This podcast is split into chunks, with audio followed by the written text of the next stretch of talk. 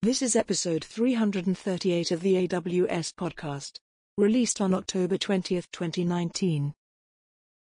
Podcast confirmed. Welcome to the official AWS podcast.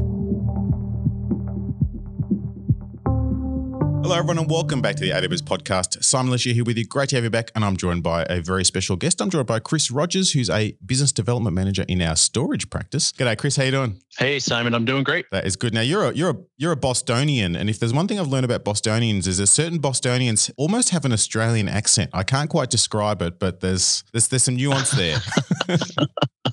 I'm not sure I fit into that category, Simon, but uh, you know, I can I can drop my R's with the best That's of them the, and talk about the, my I car think, and the yacht. yes, I think it's the dropping of the R's that, that whenever I hear, whenever I see a movie where there's like you know Marky Mark pretending to be from Boston, it's like Yeah, that's right. it's, that's, that, That's funny. that could be an Australian accent. Anyway, Yeah. we're not here to talk about accents. We're here to talk about data and hybrid cloud storage. And so, one of the challenges people often face is as they're moving into the cloud is firstly, how do I take the data I've got move it in? What if I can't move all of it? What if I'm sort of in this hybrid mode? Lo- Lots of questions. So, I thought it would be a good chance to have a bit of a chat about what you see globally with different customers. And maybe let's start with the, the initial thing of, you know, someone says, hey, we're ready to, to move to AWS, we're ready to go to the cloud. And by the way, here's my petabytes of storage that I've got existing. How do I start migrating? Where, where do I start? Yeah, it's a, uh tough question. We see that from a lot of customers, right? And you know, you're looking at a, a pile of data out there in the enterprise across many different workloads, maybe across many different applications.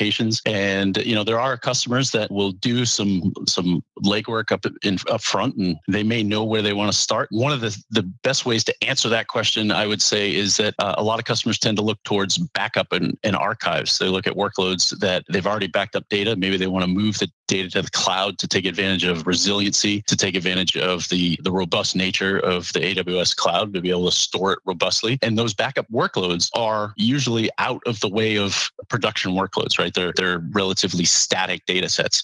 And so that's a that's a real good place for customers to start. But it is a challenge when customers are looking at they know they want to move to the cloud. They often look to us and to our partners for advice on on where to start and how to go about that. Yeah, and I guess related to that, we've, we've built a lot of uh, services and tooling to make it a bit easier. But maybe let's start. Let's start with the, the backup data because it is somewhat the unloved data sets in the environment. I, I used to work for a backup vendor myself, and I remember speaking to customers and, that, and they would look me in the eye and say, "No one likes paying for insurance, and that's what you are." I was like, "Okay, That's right.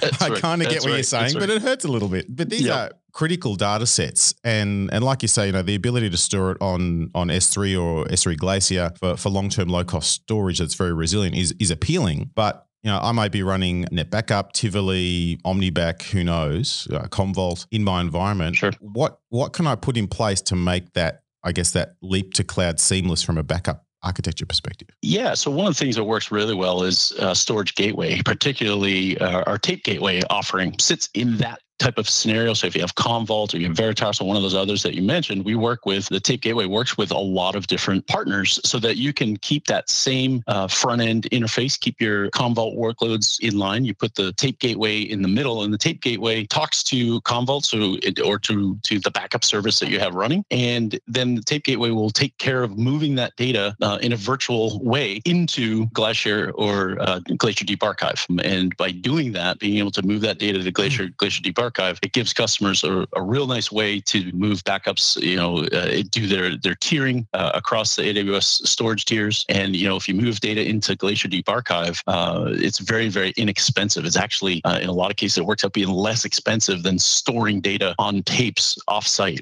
and so it becomes a very very reasonable way for for people to, to store data. In fact, one terabyte of data in Glacier Deep Archive costs about a, a dollar a month, twelve dollars a year to store a terabyte in Glacier Deep Archive. So very very reasonable price. with that and, and as you said with that reliable restore because this is uh, you know quote unquote live media versus versus tape, which often isn't exercised as much. And one of the interesting use cases I see with customers is where they're constrained from a data center or colo perspective, and they just don't have rack space. And if for our listeners who haven't seen a tape library, some of them are really honking great machines with massive robotic arms that whiz around, super impressive to watch working. But my goodness, do they take up a lot of space in a data center? So the option to replace that with uh, with you know a virtual machine that's sending encrypted data across a high performance network, pretty attractive. Yeah, that's That's exactly right. Tape Gateway will virtualize all that, right? So literally, you have less moving parts, right? Because yeah. you do have the robotic arms and everything. So yeah, and, and a lot of uh, you know a lot of enterprises are looking to get away from tapes, but let's face it, tapes have been around for a while because they are they they're known quantities. People know how to you know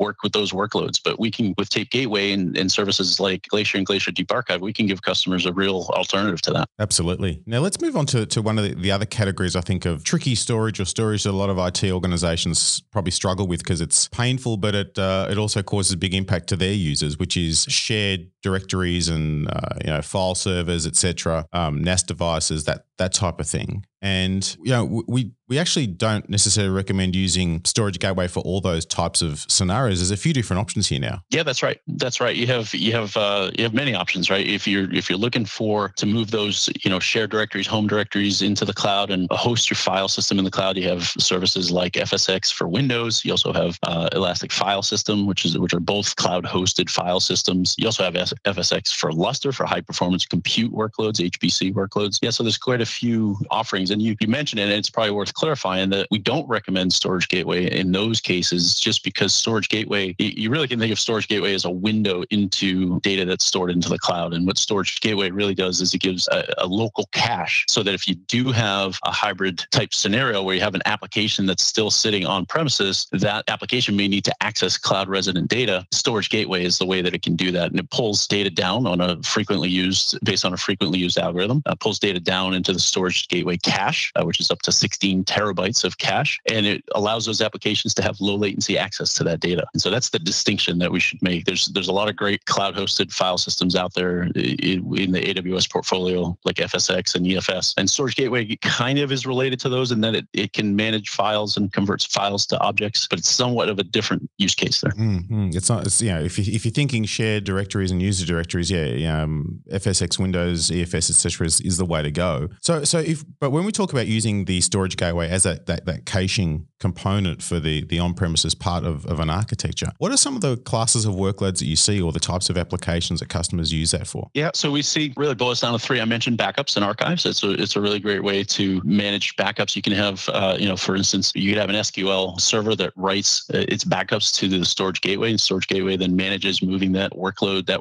data set to the cloud, to S3 or to, to another storage class. There is, you know, we see a lot of customers that take advantage of storage gateway to have unlimited storage, unlimited reliable storage on the back end, right? Think of think of storage gateway as providing access to the largest hard drive you could imagine, right? If customers are, are building up an array on prem and they're paying a lot of money for storage, they're buying in advance, right? And so one of the great things, of course, about uh, services like Amazon S3 is that it's pay as you go. So you're if you're storing a terabyte, you're only paying for a terabyte. You're not paying for 100 terabytes to just start to fill it up later, right? And so that's a very different model for customers, and it's a, it's a big savings. But getting back to the the use cases for Storage Gateway, Storage Gateway gives customers the ability to access a uh, nearly uh, unending uh, uh, amount of storage that's out there. And then finally, giving applications, on-premises applications, low latency access to the data, as I mentioned before. So those are the three primary use cases that we see for Storage Gateway. Yeah, and often it's those legacy applications that really um, don't understand how to communicate with cloud-based storage, etc., because they're, they're older or, or just not not up to date for whatever reason. And that tends to be an interesting use case as well, doesn't it? That's exactly right. Yeah, and you know, we, we Storage Gateway gives customers that option that they don't have to move those applications to the cloud. Oftentimes, like you say, those legacy applications they're they're very um, spread out, maybe throughout an organization. They're they're very well entrenched, so to speak, and, and they're very hard to move. And so, oftentimes, customers find out that it's easier to move, maybe easier to move the data to to allow the data to be protected and stored in AWS reliably, but the application might not be able to move ever, or they might need to take their time. And so, customers can really move at their own pace if they're looking at, uh, you know, and, and they can really divide it by application. Lots of times customers have hundreds, if not thousands of applications. And, you know, a lot of times customers see success in looking at maybe their most important applications or maybe the easiest applications. And Storage Gateway gives customers a way to, to migrate what they want when they want to. Definitely. Now let's talk about moving that data. And obviously, a lot of our listeners will be familiar with using the Snowball devices to move hundreds of terabytes and Snowmobile if you're moving hundreds of petabytes. So that's yep. a honking great truck. But there's also a, a, really cool network based option, which is really useful for a variety of use cases that we want to dive into because it's, it's something that we launched a while back, but maybe we we haven't spent enough time talking about it. And, and certainly lately, the, the team have uh, done a, huge amount of updates for customers. and this is something called Data Sync. Tell us about DataSync. Yeah, thanks. That's, yeah, that's exactly right. So DataSync is an online data transfer tool. Uh, so if you think of uh, it as a data mover, it uh, it incorporates a lot of techniques like network acceleration, you know, TCP acceleration techniques where we can mitigate the effects of latency over uh, a wide area network, where we can provide compression. We can do things like parallelization with DataSync, and DataSync really gives you a managed service that can scale up and out as customers need to. So if they need to use uh, a lot of bandwidth and they really have bandwidth available that they can migrate data, then DataSync is the the choice, and it's a fully managed service. You know, and you contrast it with maybe DIY tools. People out there might be familiar with rsync, right? rsync's great, right? It's been around for a long time and stood the test of time and still in use today. If you think of rsync and and what it takes to implement rsync, you can script it, you can write it into your code, and that becomes really handy. But where tools like rsync, and I don't mean to pick on rsync because I've used it myself many times, but you know, tools that are out there, maybe uh, open source tools, where they tend to fall apart is when you look at doing data migration at scale. And that's really what DataSync is built for, is data migration at scale across an organization where it can go out there and you think of it as a sweep arm and it just goes out and sweeps data and it moves that data into the cloud. You can filter by certain types of data, by certain locations, certain directories, and it does it securely, right? And to contrast that with the DIY tools that are available, when you want to do things across the entire enterprise, you maybe have to rely on uh, repeating that configuration and hoping that you get it right. The human factor comes in, right? So there's that consistency of implementation that you need to be careful of. You you have to verify that the transfers are secure. So you need to you need to get that right, and it quickly becomes complex. It's not impossible, but it's a lot of work, right? Well, it's that classic undifferentiated heavy lifting that we like to talk about, where customers exactly right. customers said to us, "Hey, we're building stuff all the time to do this. Surely other customers have done the same thing. Why are we building That's this?" Right. And and I get that. I mean, I, I remember back in the day building out Tsunami UDP based migrations so that I could, uh, you know, use the wire to its maximum. And one of the things I like about um, AWS Data Sync is it, it can use a, a 10 gig link fully. Like it can just jam the That's data right. through. So if you're going to pay for those um, high performance network links, you want to use them. And this this sort of does the the uh, the the compression, does the encryption, the retry logic, all that stuff. That's you know it's tricky. we know network yeah, networking oh, is hard. yep, and it's it's funny because uh, I, I come you know in a former life I come from a networking background, and so yeah, networking can be hard. And I, a lot of our customers tell us that they don't really want to have to fiddle with network settings or with with uh, you know you know the optimization settings and things like that. And there are products out there that can do that, uh, but they just want to get their data into the cloud as fast as possible. Because really, what tools like DataSync and Storage Gateway do is they enable customers to get their data into the cloud so they can do some really cool stuff with other services, whether it be machine learning or artificial intelligence or just you know working with uh, cloud-based databases like you know Dynamo or Redshift or all of those. So we're really an enable. The DataSync and Storage Gateway are really enablers for for other technologies that customers really want to use. So and this is not just copying the the sort of the file systems uh, or the the, data in the file systems across. It's actually maintaining the integrity of the file system structure and the metadata as well, isn't it? That's exactly right. Yeah, it's it's copying uh, right down to the file level, and it's keeping track. Right, so it's it's looking at. You mentioned data integrity, so it is that's a that's a very important point. I'm glad you brought that up because one of the things that DataSync does, it sets it apart from some of the DIY tools out there, is that it will actually validate and verify data as it goes. So it's integrity checking the data as the transfer is being uh, done, so that if you were to lose the connection for whatever reason, you know, the old backhoe, you know, digs up a link and you mm-hmm. lose your connection or, or whatnot. DataSync knows where to resume. It knows what was copied and it knows where to pick up when service is restored. And it's a very, that's a very important thing. We've actually had customers tell us that previous to using DataSync, they have spent a lot of money in the tens of thousands of dollars to, to validate data. You know, you get, you get a use case like a company moving medical records or financial transactions that they need to show proof that the data in the cloud is an exact match bit for bit to the data that was at the source, right? And so yeah. that's very, very important. And that's something that, that DataSync delivers. And the, the other thing you, you, touched on was that that certification. I mean, I think uh, recently the team announced FIPS endpoints and, and other certifications as well as private link support. So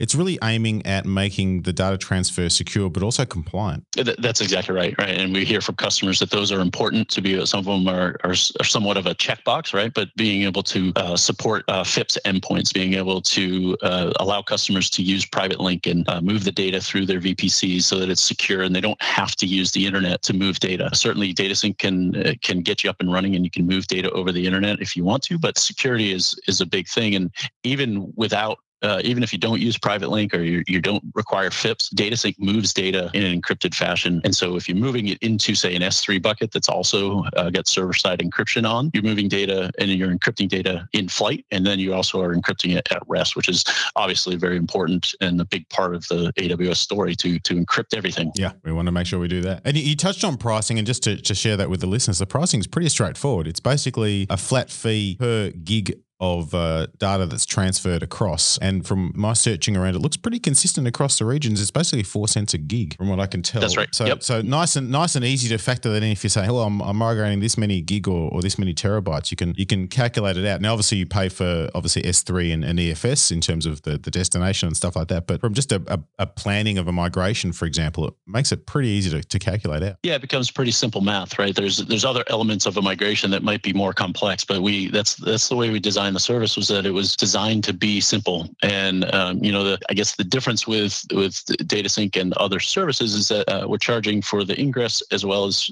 uh, if you you can also take data out of uh, AWS and move it back to the, the premises. So it goes both ways, right? But the really the cost is derived if you if you took it, you look at the the infrastructure that you'd have to build in order to build a scalable service that does encryption, that does data validation, that supports all the uh, protocols, SMB and NFS that we support, that can migrate to uh, across different classes and things. That's really where the value for data DataSync comes in, that it's all a managed service. And like I said at the, the top, you can do these things uh, kind of as a DIY implementation, but data DataSync takes away a lot of the complexities involved with that. Yeah, you, you can, but you don't have to.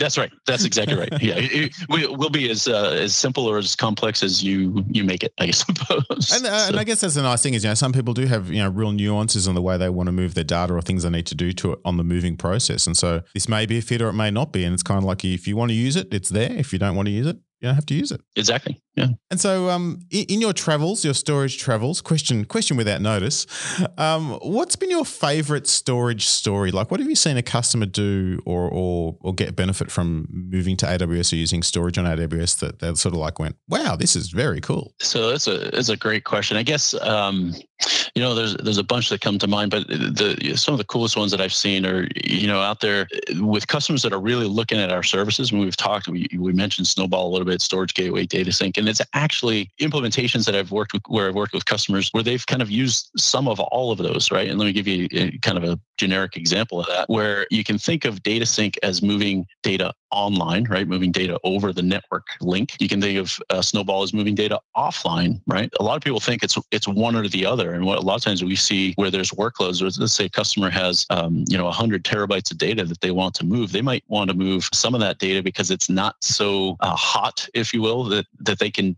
afford to move it, meaning afford in in the timing that they can move it with Snowball, where Snowball takes a little bit of time uh, to order and process and move the data, but uh, Snowball nonetheless is a, a perfectly viable way way to keep data off of your network. Maybe you only have limited network bandwidth, or maybe you have a disconnected site. Snowball becomes a really nice way to move that data that might be a little colder, and you could use data sync in a complementary fashion within the same 100 terabytes and move maybe that portion of that data set in this example that might be more active data. Data sync does very, very well with active data, data sets that are constantly changing, right? We see that a lot in life sciences and genomics where they're constantly writing data from sequencers and things like that, where those are, you know, they're, they're constantly creating data. DataSync does very well in those environments and allows customers to move active data sets. And then on top of all of that, once you've moved the data into your S3 bucket or buckets, if you will, then you can use Storage Gateway to get that data down if you have applications that need to access it. So it's really kind of the whole environment of, of tools that can work together to become the, the cooler. Yeah, it's about combining combining those tools rather than, you know, if all you have a, is a hammer, everything looks like a nail, you've got the whole toolkit to, to throw at the problem. That's right. That's right. And we're, we're really lucky that, that we have a variety of tools. And I think it, it goes both ways. It's double edged sword, right? We, the number of tools that we have to move data into S3, it's like 11 or 12 different uh, services that can move data into AWS. That can be very confusing for customers, but for the customers that that have those needs for maybe streaming data with something like Kinesis, which we haven't even talked about, right? Or, or moving data with DataSync or Snowball, we have uh, the answers and, and we see some architectures that come together. Those are the coolest architectures that I like working with. For sure. And we also uh, put together web pages that sort of combine the different complementary solutions. So, for example, when we're we're talking hybrid cloud storage, if you visit, uh, and we'll put a link in the show notes, aws.amazon.com forward slash products forward slash storage forward slash hybrid dash cloud dash storage, that is where sort of everything we've talked about kind of comes together in one handy place. That's right, and and it's a, place where you can go and and uh, get a lot of information about not just you know the service speeds and feeds, which everyone enjoys those, right? But uh, being able to understand how to put them together as a solution, and that's really what that site's all about. Exactly, and, and some of the some of the great customer stories that are there, people like um, you know Southern Oregon University, Home Twenty Four, King Stem Cell Technologies, Kellogg's, iRobot, you know, just a bunch of really interesting stories and use cases, and it, it kind of helps to see those patterns that have been deployed before, because because like you said, with all the all the choices, it's like well maybe narrow my choices down a little for me,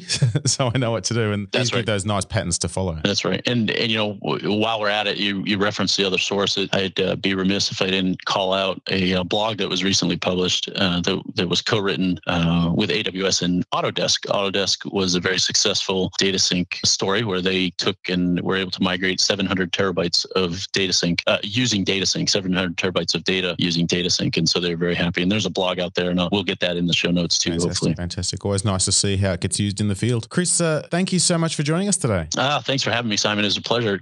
It uh, it flew by. it goes fast when you're having fun. That's exactly right. Exactly right. And we do love to get your feedback. AWS podcast at amazon.com is the place to do that. And until next time, keep on building.